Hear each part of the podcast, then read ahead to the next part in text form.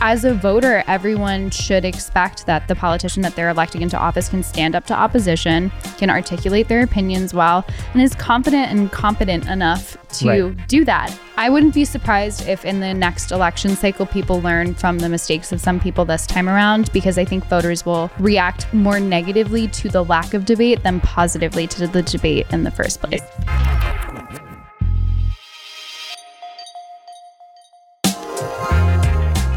Welcome to the Lost Debate, a show for political eclectics. I'm Ravi Gupta. And I'm Rikki Schlott. well, Rikki, you witnessed a crime, is that right? I did. I'm going to talk to detectives um, later this afternoon, actually, because I I was the only person to call in this like really aggressive fist fight between a Grubhub bike delivery guy and a guy driving a car. I think the biker hit the car, but then there was this crazy fist fight, and then he drove off with the biker on the front of his uh, front of his hood of his car Oh my God. for like probably like 50 100 feet down my block. I don't know the how, like for way too far. And so um, i am i am there to be the person who decides which which story is true which i have my my Oh feelings. Yeah. So you could be called in court at some point here. maybe. I have no idea. Hopefully not. Oh my God. but yeah. Everybody okay, though, you think? The Grubhub guy's face was like really beaten in when I went down to like be like, "Hi, I saw this." Um, yeah, it was not good. And also, like, if you're the biker, like the guy who was driving the car, obviously shouldn't be. Even if he, even if the biker hit him, he shouldn't be bashing his face in when he's on the ground. So I Yeah, think agree. it's I it's agree. it's a pretty. Uh, I, have, I have some pretty a pretty clean conscience uh, saying Oh who I think is right and wrong in this situation, but very New York. Oh my goodness. Yeah, I've never been a. I've never been like a witness in court before. I think it's Me gonna be quite neither. My cat was a witness too, and she was just very unfazed. She's like, "I'm a born and bred New Yorker. I've seen this stuff." Somehow I think this won't make it into a trial. Uh, no, I I, think the don't think so either. Although they pretty clear. arrested the guy last night, though. So. Well, speaking of courts, we're going to talk about the supreme of the courts. Uh, they have record low approval ratings, and uh, there's a lot of calls to reform, including former presidents calling to reform it. We're going to talk about whether it's grown more partisan over time and whether it's a good or a bad thing. We also have candidates who are refusing to debate in record numbers. You could say, Rikki, that we have some lost debates out there. We're going to Oh, talk nice. about we're going to talk about that trend and what it means for our democracy. But first, uh, there have been some notable protests out there by some of our young folks. yeah, And Rikki, as a representative of Gen Z, I want you to explain what's happening out there. I think they've been notable for all the wrong reasons. But um, recently, I think the biggest headline grabber was in the UK. Um, Vincent Van Gogh's sunflower painting was um, had soup thrown on it by two, a 20 and a 21 year old um, activist from Just Stop Oil who were like protesting environmental issues um, by throwing a can of tomato soup on a Van Gogh painting. Security. What is worth more, art or life? I'm not sure what the one to one is there, but um, then at the same time in the UK as well, there have been people just dumping milk on the floor of supermarkets for TikTok stunts to protest um, animal welfare and environmental issues. And I think these are. They've gotten headlines for literally all the wrong reasons, even though I'm like, especially the milk one, I'm partial to their like cause underlying Right. underlying it. But like I think these are probably two of the kind of brattiest, like entitled kid, this is my TikTok viral moment sort of stunts that I've seen in a while from protesters. So, Well, um, Rikki, I do yeah. want to say that young people don't have a monopoly on being entitled brats. Like there was Uncle Ewan from Succession. Uh, his name is James Cromwell, uh, and he had an incident recently where he glued his hand to the counter is of this Starbucks. in the show or like no, in no, no, real in life? real life. Yeah, he Oh. actually it's funny. He plays like a curmudgeon in the show. Okay. So you, you- the char- you could see the character doing something like this, but Yeah. he glued his hand to the counter of a Starbucks, uh, and this is a fairly old man, and it was in protest to the fact that the price of non dairy milk was more than regular dairy milk, and it was really funny because the Starbucks didn't press charges against him because they basically were like, Yeah. yeah, it didn't really. He wound up Like, did he like? taking his own hand off uh, eventually with a knife Okay.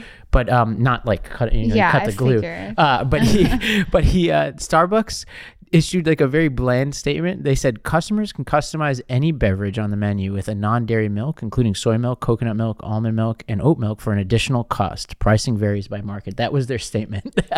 So Uh-huh. it like totally diffused the protest. Nobody cared. The Wow. I think this protest was ridiculous. I already, I, I barely ever tweet, but I even tweeted as much. But I think these these young ladies who defiled this Van Gogh deserve a defense. So I'm gonna put on my Johnnie Cochran hat here and try to defend them. So, you know, our friend Emma Camp over at Reason uh, wrote a pretty, I think. Uh, persuasive to some critique about this and she said while other forms of peaceful protest are defensible there's a compelling reason to draw the line at vandalism and so i'll start there in my defense of these girls which is you know the Boston Tea Party was vandalism, Rikki. You know, and we we, we celebrate that in our history books. Um, they didn't harm the work. Um, Fortunately for them. we wouldn't be talking about them if it wasn't for this protest. So in that sense, at least, it's captured our attention. Uh, and the biggest piece here is if you believe that climate change is real, as I do, and that's a threat to humanity, there's almost no irrational act. Like this was almost a primal scream of them saying, "Hey, Well- pay attention to this issue."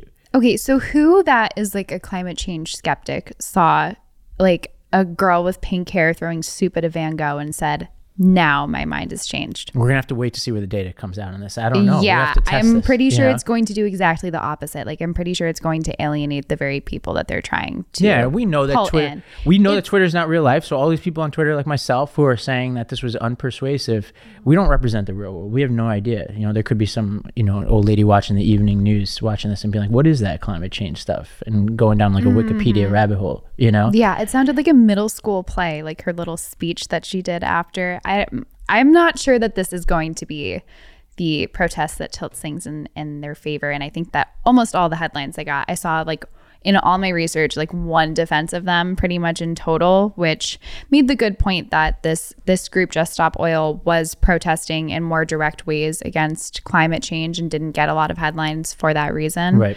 But I just don't think that this is an effective way to protest. But that doesn't mean that I don't think that there are times where, like, obviously they broke the law for trespassing and for vandalism, but I think there are times when breaking the law is warranted, and that, like, I mean, our entire civil rights movement is uh, based on that that concession from our society. But I think this is just not going to do it. Yeah, and I'll take my Cochran hat off for a second and say, you know, I totally agree, and I think obviously there is a fine line. I know my my dad's history in India. Uh, my family was involved in the boycotts of British cloth, and there was a lot that Gandhi and that movement did to explicitly push the boundaries and breaking laws um, to make a point. And we have to reserve the right to do that. Obviously, it the the thing you're doing should have a relation to the cause, right? So yeah, the painting, soup is confusing. Yeah, the, the soup, the painting has nothing to yeah. do with oil. right. The soup is confusing. Um, also, I the the museum that it's in was previously funded by um, like one of the major oil companies, and no longer as of recently. So that like completely lost any possible connection Hmm. Right. as of late. And there's not even any suggestion that these girls had picked it for that reason. But that would have been like the best case scenario. But it's not even the case anymore. Yeah, I was like this morning. I was trying to mount my best arguments in their defense, and there was this article. There were very few out there trying to defend them, but there was one that was like, "Here are the three reasons why what they did was right." And the reason number one was like this convoluted argument about how art is capitalism and capitalism is mm-hmm. like the the the climate change is because of capitalism and i'm like this yeah everything is capitalism so that means you could vandalism like anything like the guy with the hot dog cart on the corner because it's Yeah. you know so it's uh, obviously tenuous uh, but so okay we, if we're creating rules here rule number one is it should have if you're going to break any law the law should have something to do with the cause Yeah. um, two is maybe I know this is kind of a amorphous standard, but maybe it should be effective, right? Uh, like maybe like what you're doing should you know compel people to feel bad for you, or should compel people to think about how unreasonable the law is, right? Like Yeah. lunch counters, for instance, or Rosa Parks on a bus. Like those are protests that not widely popular at the time. You can look back and say uh, that they were pointing attention to insane laws. Yeah, right? like freedom rides and sit-ins were breaking a law in protest of that law. Like this is not a protest of vandalism laws and trespassing laws. This is a protest of oil Yeah. reserves. Like Even it's Boston Tea Party, different. right? Like it was. yeah, it was taxation without representation. Right, so it was exactly. related, So it's it's Yeah. related. Um, yeah, I mean, I think there's an interesting history in our country with grappling with this because obviously, like we we want to apply the standard of like, are you changing minds and changing hearts? But every social justice movement throughout history is only had to rise up because it was originally unpopular. And I think Right. that that's an interesting question to ask. I don't really think that we can say like this is going to be the watershed moment on climate change because this girl, these girls threw soup on Van Gogh. But I think like going back through our history and grappling with that and what concessions we might make in terms of civil disobedience is an important conversation, especially after 2020 when certain um, protests certainly devolved into riot territory and tr- and vandalism and trespassing. But one interesting quote that I found in my research here was um, from a New York Times article about when is it right to break the law from 1964, so right in the heart of the civil rights movement, by Charles Frankel, who was kind of like a philosopher and professor at the time. And he said, civil disobedience is a grave enterprise. Basic principles have to be at issue. The evils being combated have to be serious evils that are likely to endure unless they are fought.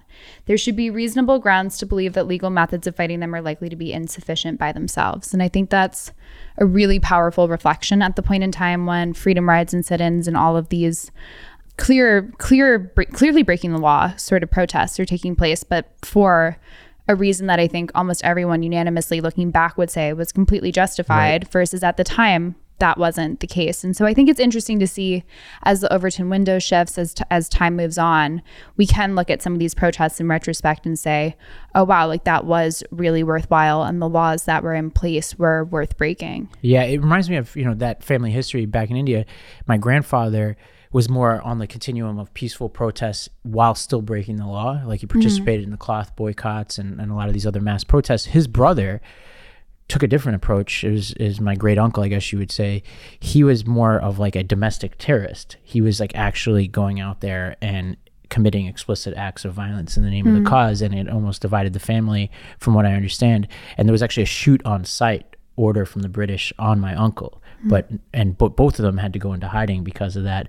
And I think it just is a reminder that like so many movements have this tension. Like if there was a, there was a clear line between what my family was doing in India to what happened in South Africa. Gandhi was in South Africa before he went back to India to our civil rights history and what happened in the 60s since. And I think when people I showed up to some of the protests in 2020 and I think that tension was on display.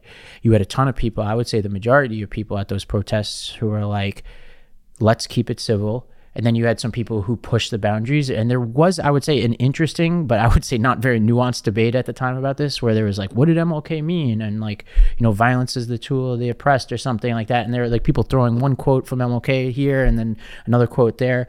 I have my strong opinions about the sort of spirit of what he was advocating for, but it almost is besides the point. It's like, all right, that's the history. Like, let's create our own history today and say what is acceptable. Mm-hmm. And I think at that time, in my neighborhood, I was appalled by seeing people, in some cases, people I knew, who'd be coming to this neighborhood, who were privileged people, who'd be vandalizing a bodega that like an immigrant Yeah. owns, and they would be saying that this is calling attention to yada yada yada, and they just need to suck it up. I'm like, this has nothing to do with the issue. That person, that person's bodega, that person is not oppressing you.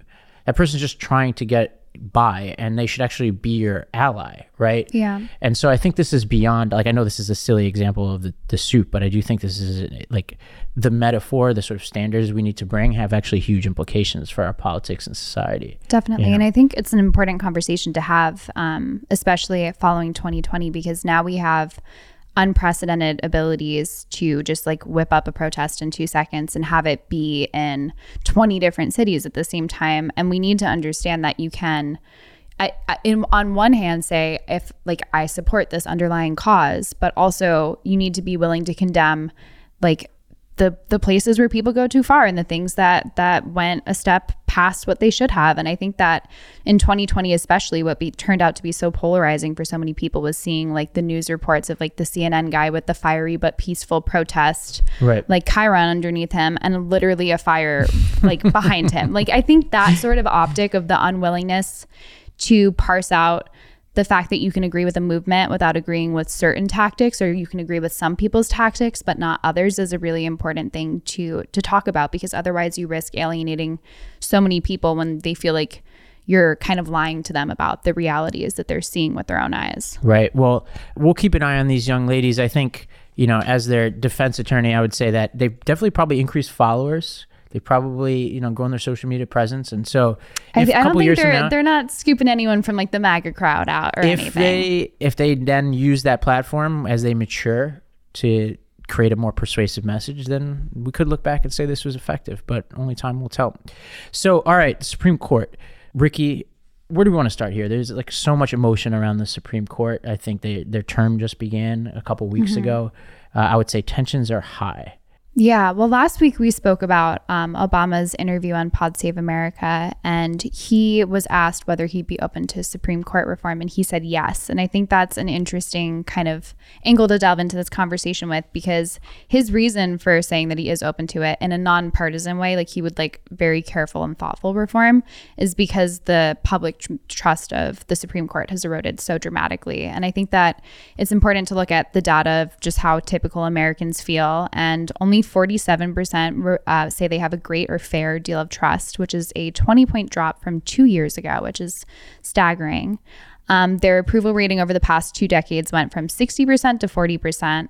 47% of Americans, so almost half, see it as a partisan body. 61% believe that politics are their principal motivation as as Supreme Court justices, and only 32% think they lead with the law, which is staggering. And I think that this is a clearly like such an important institution to maintain public trust in. And if this if that erodes i think it, it could be dangerous. So i am actually like on the same page as obama here. Yeah i think the public has made up their mind about this it seems right? And and i wouldn't say the supreme court is the only institution that's seeing like widespread you know public mistrust. I think most institutions, governmental or not, are seeing an erosion of trust. Yeah, but, but historically, it's it's kind of been like a, a figurehead of something that you can trust because right. it's tied to the Constitution, and I think that losing that sort of like anchor feeling about the government while the Congress and the president can be right. like very, very partisan all the time is especially concerning. Yeah, they have a unique issue at, with the lifetime appointments, right? Because like if we're losing trust in Congress, we got two years. You know, you do you know keep voting them out of office. President four years, right? You're governor every four years.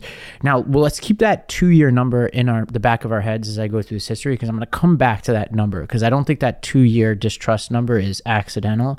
But let's answer the first question which is Is the Supreme Court more partisan today than it's ever been before? And is it even partisan? And I think my take on this is that the Supreme Court has always been political highly political in various points in our history, but how it's been political has been has changed over time and it's really important. So like mm-hmm. back in the day, the Supreme Court justices and John Jay, our first Supreme Court justice, you know, was both a political and legal advisor to the president, but he also served as the ambassador to Great Britain. It was just a at the same time he was serving on the Supreme Court. Mm-hmm. So this is a very different kind of world we were living in. Um, you know, John Marshall was an avid, uh, you know, political observer and commentator on Federalist politics. If you read the Hamilton biography that was made into the musical, there's just like tons of John Marshall references where you're like, wait, this is the same guy who was on the Supreme Court. He was like a political activist yeah. at the time. And you go through history all the way through Lincoln's time. His own campaign manager served on the Supreme Court. Like these people were very political, and this culminated in Abe Fortas, who was basically he. I thought this was a metaphor until I looked into this. He literally had a direct line to the president where they would communicate regularly about yeah. both legal issues and not. Some of the stuff was above board in the sense that it was like they were treating the Supreme Court like the general counsel, where they'd be like, "Hey, Rikki, like, um, I was thinking of passing this law."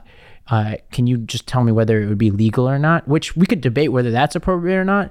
But then some of it is just tons of ongoing inappropriate communication. Yeah. That was a different kind of bad. I think where we are today is, is different. Well, I think there's two separate questions, which is is the confirmation process political and then is the way that they're voting political. Yeah. And I would say that there's like I think we have this idea that there's this golden era that we can look back to that back in the day it was this perfect um, completely non-political body but that's certainly not been the case. And when Jefferson won the presidential election in 1800 Congress passed the Judiciary Act specifically because they were concerned that he would put an ideological person into the court and um, essentially pack the court. And they removed actually one seat it was six and they made it five because there was a vacancy and they didn't want him to fill it and then as Adams was leaving office, he filled basically every single judicial seat that he could in like the first midnight appointments with kind of the partisan federalist concern at play. So I think that it's it's important to note that pretty much from the beginning this was a relatively ill defined institution in terms of what the Constitution actually says about how it should operate and what its role is, and whether it's even the arbiter of what the Constitution means, which is something that came came to be after the court was established. And several years in, Jefferson thought that the president could just decree that, which is right.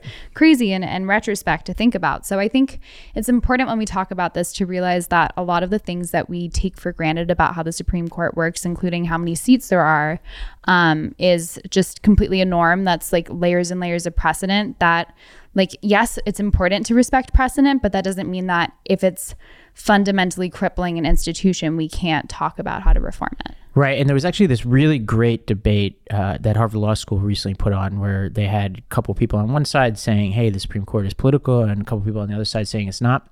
Uh, i do believe it's political but i thought the best argument against my position came from this guy I went to law school with, who was probably the smartest guy I went to law school with. I'm not particularly close with him, this guy named Will Baude, who uh, is a professor at the University of Chicago. The majority of the court has a strong view about about what the law is and how it works. So, one, the fact that the court is committed to law over politics actually makes it seem more radical than previous courts, not less because it means that the court is less inclined to just kind of tack toward the center in high profile cases or to use public opinion as a as a anchor or a bellwether because there's there's something else law. I think you can you can accept what will is saying here and say all right yeah maybe these justices are not motivated by politics. I could debate him on that because i do think if you look at the kavanaugh hearing for example he explicitly said um, about abortion for example roe that it was precedent on precedent highly um, suggestive that he would not vote to overturn it and susan collins claims that she, he told her behind closed doors that he explicitly would not overturn Roe, but then he did very quickly. To me, that feels like a very political act and a partisan act to get um, appointed. That feels to me like you're playing politics. But putting that all aside, let's assume everybody is above board and not partisan who's on the court. Their intentions once they're on the court are irrelevant compared to the intentions of the people selecting them, and that gets to the yeah. problem that we have today. Like the problem is of selection, not of the motivations of the people. I think it's selection and confirmation. Yeah. Because if you look at the history of how the confirmation votes have shaken out, it's only really relatively recently that we have like the clean party line numbers of yeses and nos. Like if you look at Trump and Biden's appointees, the number of nos in the Senate were 47, 48, 48, and 45. And if you just go back to Obama and Bush, it's 37, 31, 42, 22. So like already just in the past couple years it's like much more a you vote with your team sort of attitude. And reagan got kennedy scalia and o'connor all in unanimously without a single no vote. So this i think that's also an important layer as well is that it's a relatively new attitude for congress to just think that it's a kind of given that you vote based on whether the president of your party appointed someone and I think that's also something to take into consideration as well. Yeah, and that comes as litmus tests, right? So people who are watching YouTube could see this, but uh, I'll describe it for people listening on the podcast. This was a, a table that Vox put together and essentially shows that starting in around the late 1960s, we start seeing a trickle of litmus tests from the political parties over things like abortion and gun rights, et cetera. And then it, they start to explode in the 2000s. And as you see the explosion of litmus tests, there's this other chart, which is from 538.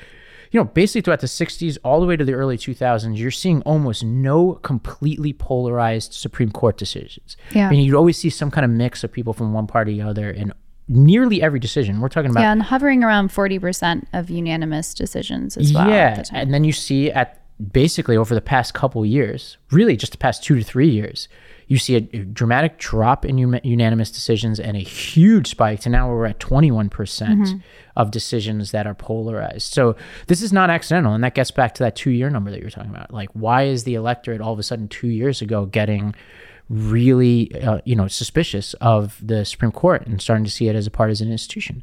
It's because they have become a more partisan institution over the past few years, and it's not accidental. It's explicitly what the U.S. senators are saying when they're picking their justices. So to me, that that seems like pretty open shut. I think, though, what do we do about it? I think is the tougher question. There's a couple different ideas. One of it, which is court packing, which I think like the name kind of confuses people, but literally is just increasing the number of seats. Which, it we changed it um, in like frequently six times and but up until um, 1869 is when we landed on nine seats. And that's not in the constitution that number. It's we could potentially expand it or shrink it. And i think that's probably the easiest sort of thing to reform whereas i do think the lifetime appointment thing is probably the more concerning thing to me. I don't really have a problem with the number nine and Right. having people cycle through a little more often.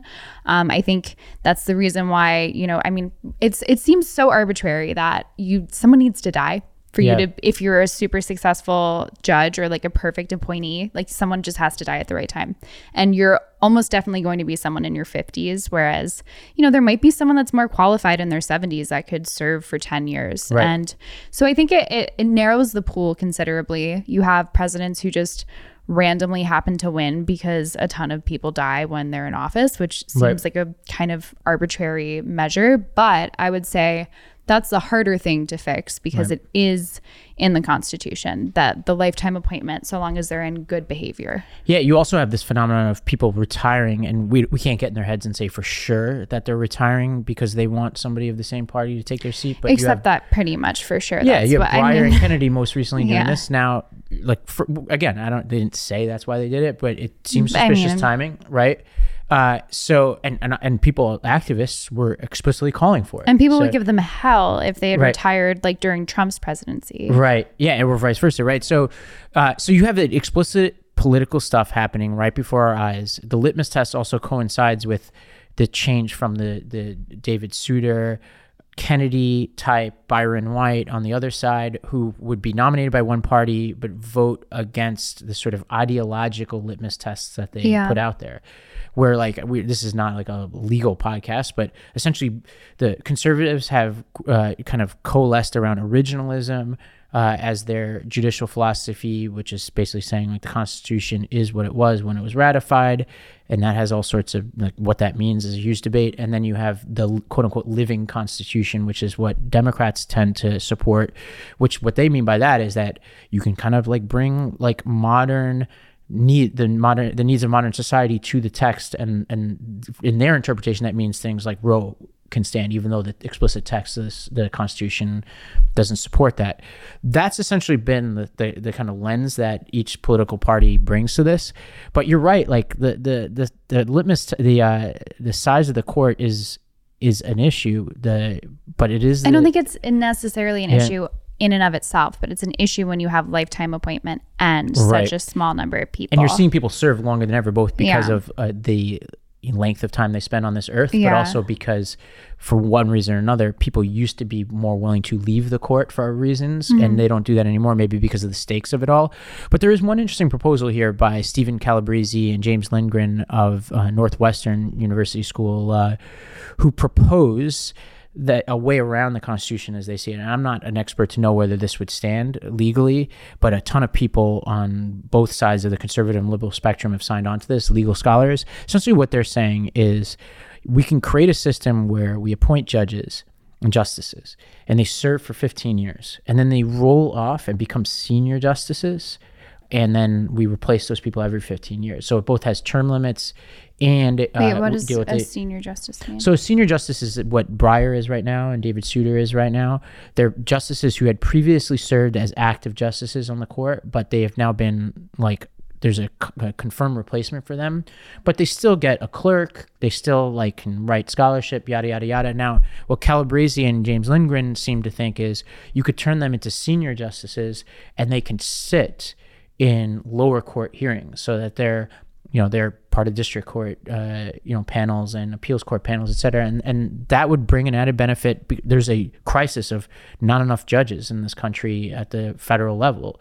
So this could help solve that. Now i once again i have no idea whether this would stand but it is worth saying that the united states is unique among uh, democracies in western countries in having lifetime appointments. It's even unique amongst the United States. I think there's only like one or two states, Rhode Island being one of them, where you can appoint where, where they appoint justices for life. So this is hmm. pretty unique what we have. Yeah, I could even see a reform that kind of ties the appointment process directly to the democratic process of electing a president, where every term a president appoints one person, regardless of whether someone died or not. And Right. then that way, the voters, at, like through the proxy of having voted for a president for one term, and even if they vote for them for a second term, have at least some say in the balance of the court based on who they they elected president. I think that would be probably more logical just because it doesn't make any sense that if you're a president who's just there for four years and it happens to be that you hit the timing right, you have an outsized effect on how the court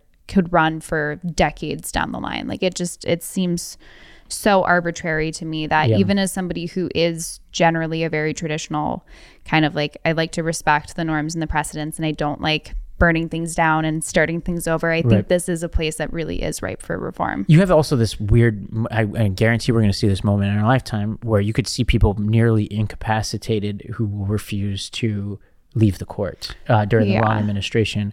There are some pr- things out there, like internationally, that we could point to. Germany, for example, requires a two thirds vote for a justice. Uh, Spain and Portugal require a supermajority. On, in theory, I'm kind of down with that, but I think in our crippled system, that just means we would never get anybody approved. I just think that they would just be like, all right, like we're just never gonna like we'd rather have whoever benefits from whatever the current composition is once somebody passes away is just going to be like we're we're just not going to go along with this vote you know? Yeah. I think also just like probably another reform that's the easiest to institute would be to increase transparency in the court, which I think is one of the reasons why people's trust is eroding considerably.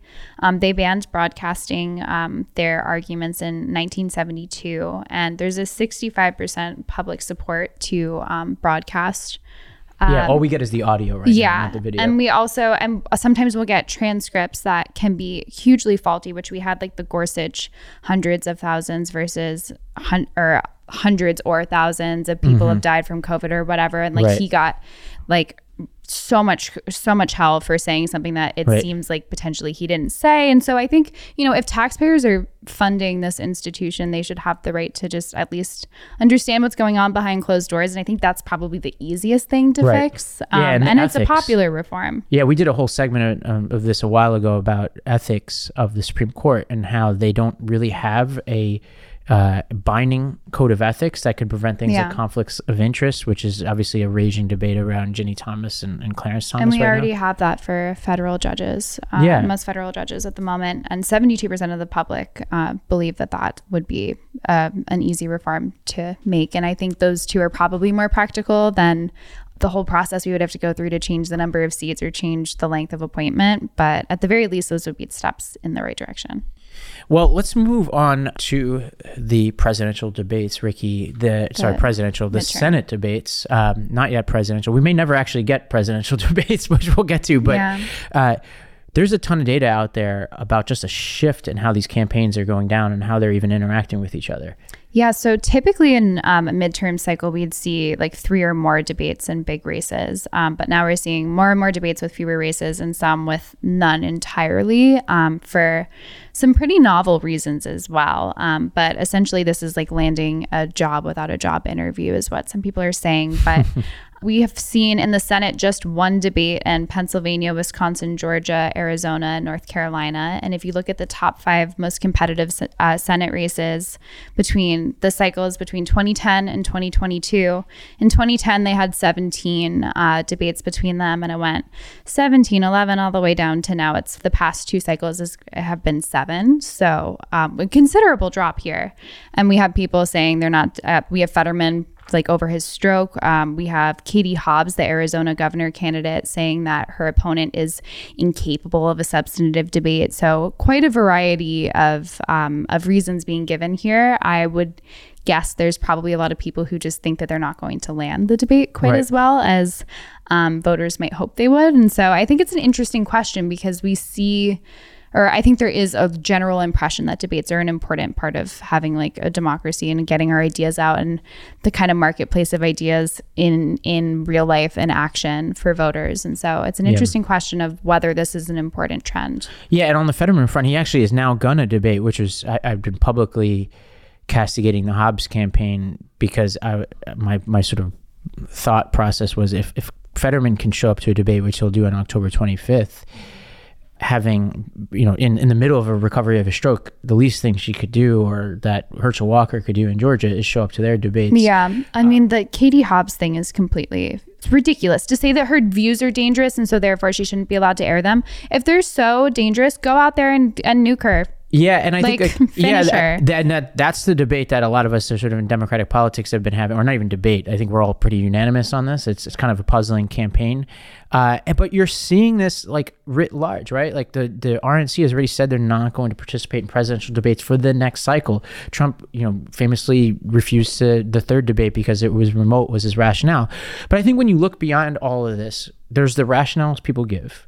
Yeah. Which is, you know, it's biased or I don't want to Which I platform think somebody like or whatever. the the handing of Hillary, giving Hillary Clinton um, questions ahead of time was kind of like the the catalyst for a lot of the Republican suspicion. Yeah, but that was about Bernie Sanders. That wasn't about Hillary. And like Yeah, the way but that I these, think I think the optics of something like that happening kind of were, were a catalyst for a lot of the it's rigged sort yeah, of. Yeah, I would say it was more. It was a justification, not the reason, because the, the way that the debates work is it's a commission that the Republicans Yeah, no, I, to I do agree agree that it's a justification, Yeah. but I do think that was an important watershed moment Yeah. for making it more acceptable to just be like, oh, I'm not going to go Right. because look at what sort of thing can happen. And I think like what happens here is often is related to this point is there's the rationale they give, and then there's as a political operative the real reason I think people don't show up to debates, which is usually what's going on is that the person who thinks they won't benefit from the debate comes up with a reason not to go, and it's just becoming easier to make that argument now.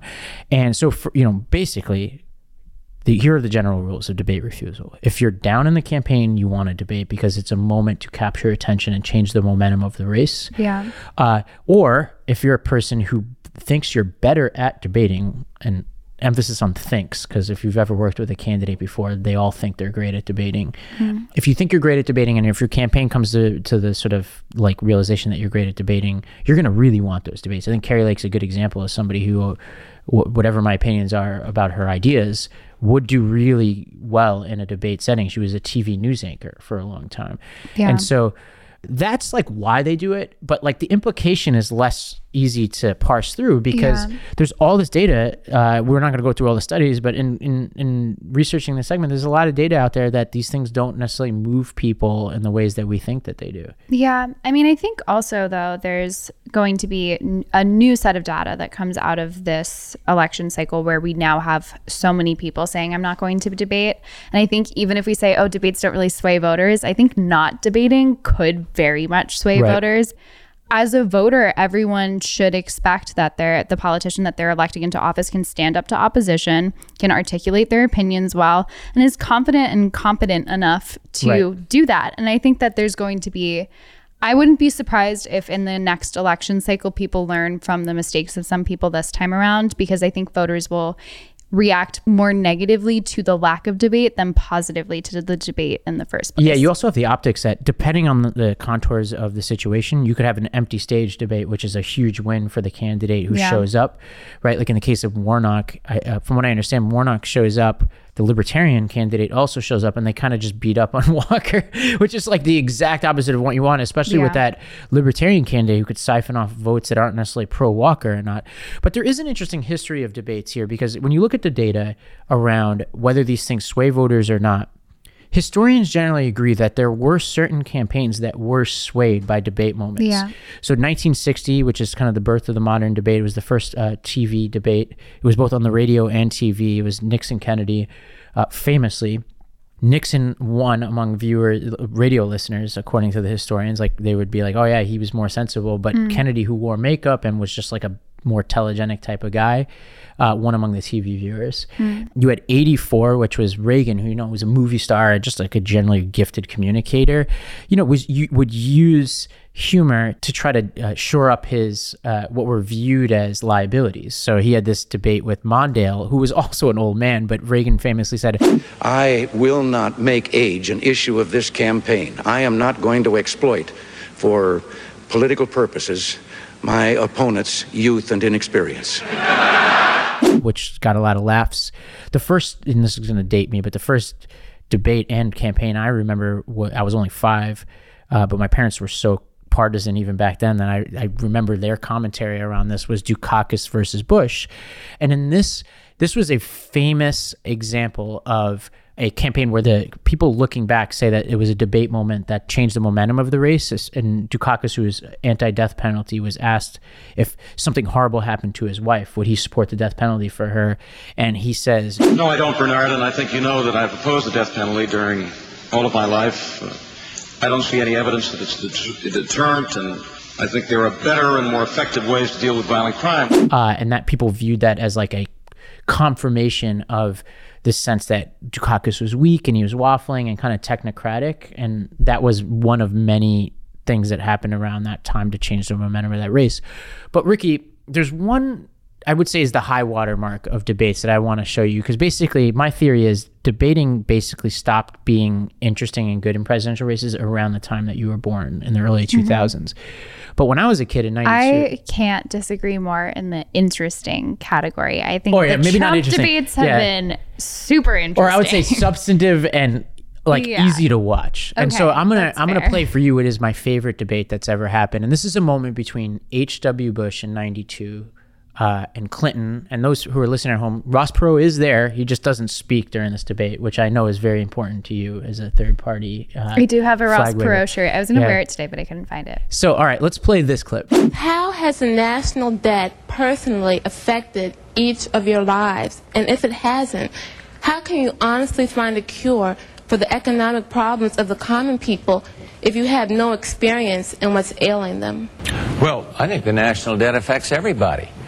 Uh, obviously, it has has a lot to do with interest rates. It has. She's you, saying you personally. You, on a personal basis, how has it affected you? Has it affected you personally? Well, I'm sure it has. I love my grand- grandchildren. I want to think how? that. I want to think, think that they're going to be able to afford an education. Tell me how it's affected you again. Um. You know people who've lost their well, jobs yeah. and lost their homes. Uh huh. Well, I've been governor of a small state for 12 years. I'll tell you how it's affected me. Every year, Congress and the President sign laws that makes us, make us do more things and gives us less money to do it with. I see people in my state, middle class people, their taxes have gone up in Washington and their services have gone down, while the wealthy have gotten tax cuts. In my state, when people lose their jobs, there's a good chance I'll know them by their names. When a factory closes, I know the people who ran it. When the businesses go bankrupt, I know them what I found interesting about this debate is like none of these things are ever the Lincoln Douglas debates, mm-hmm. but people are giving longer answers. Yeah. They're interacting with audience members and they're revealing something about who they are, right? Mm-hmm. And that was that's what debates used to be. You know, you fast forward to to 8 years, you had Gore uh, with Bush, and, and also in the case of a town hall where he was interrupting Bush, he was guffawing, like sighing the yeah. whole time, and he was like revealing something about him that the voters yeah. wouldn't have otherwise seen in the debate. So I think they they used to serve yeah. a purpose. Well, I would say for better or for worse, the most recent debates have revealed things about political candidates. Right. You might not I mean, have liked what it revealed, yeah. but you know it revealed quite a lot. But they're almost unwatchable, though. I think like the, the these past ones, I'm a poli- political but, operative, like, what, and I don't what, even like to watch the. the but I don't anymore. think there's no that doesn't justify to me having less of them. I think it's just returning them to like democratic no, ideals I because I think yeah. like uh, the most fundamental thing that you can expect of a candidate is the ability to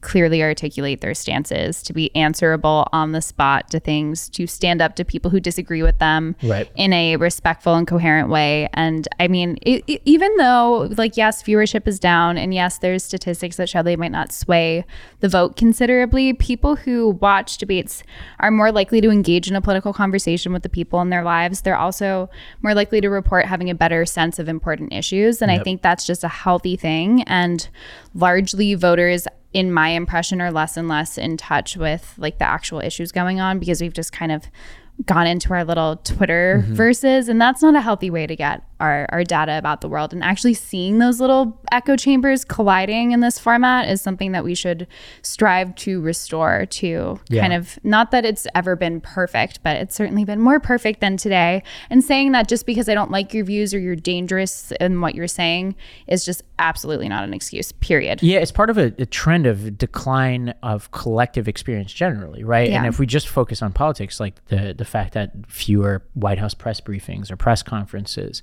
town hall meetings. Like we're we're siloing. You know, n- no, we we've talked about broadcasting versus narrowcasting now, where mm-hmm. people are just getting the news from people that they agree with. Yeah. And so, you know, somebody could, in a you know well-intentioned way, point to anything like these debates or the White House press briefings or anything else, and be like, "They they were already a spectacle, so let's get rid of it."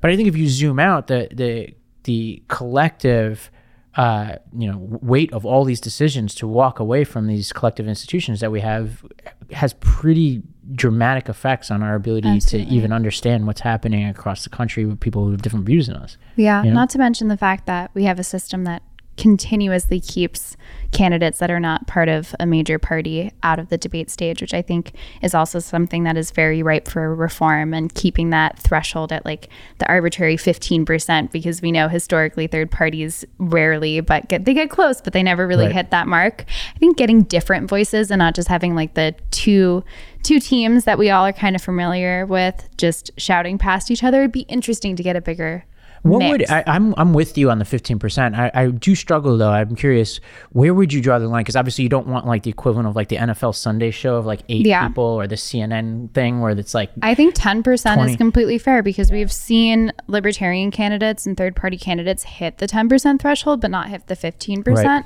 And recognition is one of the biggest things. Like, even if the 10% candidate just kind of comes up and, you know, maybe they pull 15% afterwards and then they fall out of the race, that's fine to me. It's just the idea that we could mix it up and actually allow voter, like a more nuanced sense of voter demands to be reflected on Yeah. a debate stage and to just get different ideas into people's ears through that medium would be a healthy thing in my opinion. Yeah, and w- what's funny is we're debating this as if there are going to be any more presidential debates. This could be uh, totally in the dustbin of history. We may never get another presidential debate. And one I'm thing doubtful that'll actually Well- come to fruition. One thing I'm curious about is the primaries, right? Mm-hmm. I think who knows whether we have a Democratic primary or not, but we'll almost certainly have a Republican one. And so what I'm wondering is is are the Republicans also not going to have a primary debate because I'm sure be they crazy. will. I'm sure Yeah. they will. I, I can't see a world where they don't. Yeah, and those are I less le- less uh, tightly uh, managed. So like the presidential Yeah. debates have to be a, like a subject of negotiation between the two parties. So they tend to be more organized. Whereas the, the these debates and forums in the primaries could almost anybody. We could host a lost debate and like Yeah. like invite the candidates. They'd probably say no, but like. There's nothing to stop us from doing that. Whereas the presidential debates are, are more of an institution, the way they Yeah. are in the primaries. Yeah. Um, well, uh, we have a couple of things to announce on the back end of this episode. One is we're going to start fact checking previous episodes on the back end of shows. And so, one thing that we got wrong in our last episode that we wanted to clarify is that we talked about um, the Biden administration's efforts to reclassify gig workers or, or 1099 employees, and we contrasted that with W 2 employees. And throughout the segment, we used the terms W 2 and full time employees interchangeably, which missed an important distinction between the two because an employee with a W 2 isn't necessarily full time, they can also be part time. And so, like, it could have led to some confusion. Got it. And also, um, a second exciting piece of Lost Debate news for uh, listeners who are invested enough to get to this portion of the podcast. Um, we have a voicemail now. So you can leave us your comments. Um, the phone number is 321 200 0570, which is a pretty, pretty uh, nifty one. 321. It's a good And you recorded a nice voicemail for them. I did. Yeah. So you can hear my voice greeting you and, and leave us comments or hate mail, whatever you prefer. Great. Um, that won't attract any creepy messages at all. All right. Well, thank you everybody for listening. Uh, we'll be back here next Tuesday. Make sure to rate, review, and subscribe us. Uh, you know the drill. It's really important for you to just put out there why it is you love this podcast, share it with your friends, and we'll talk to you next week. The Lost Debate is the flagship show of the Lost Debate Network. Our executive producer is Michael Hendricks, research support by Joe Garvey and Ariane Misra, editing and sound design by Monica Espitia and Joe Engelbrecht, video editing by Ava Maldonado.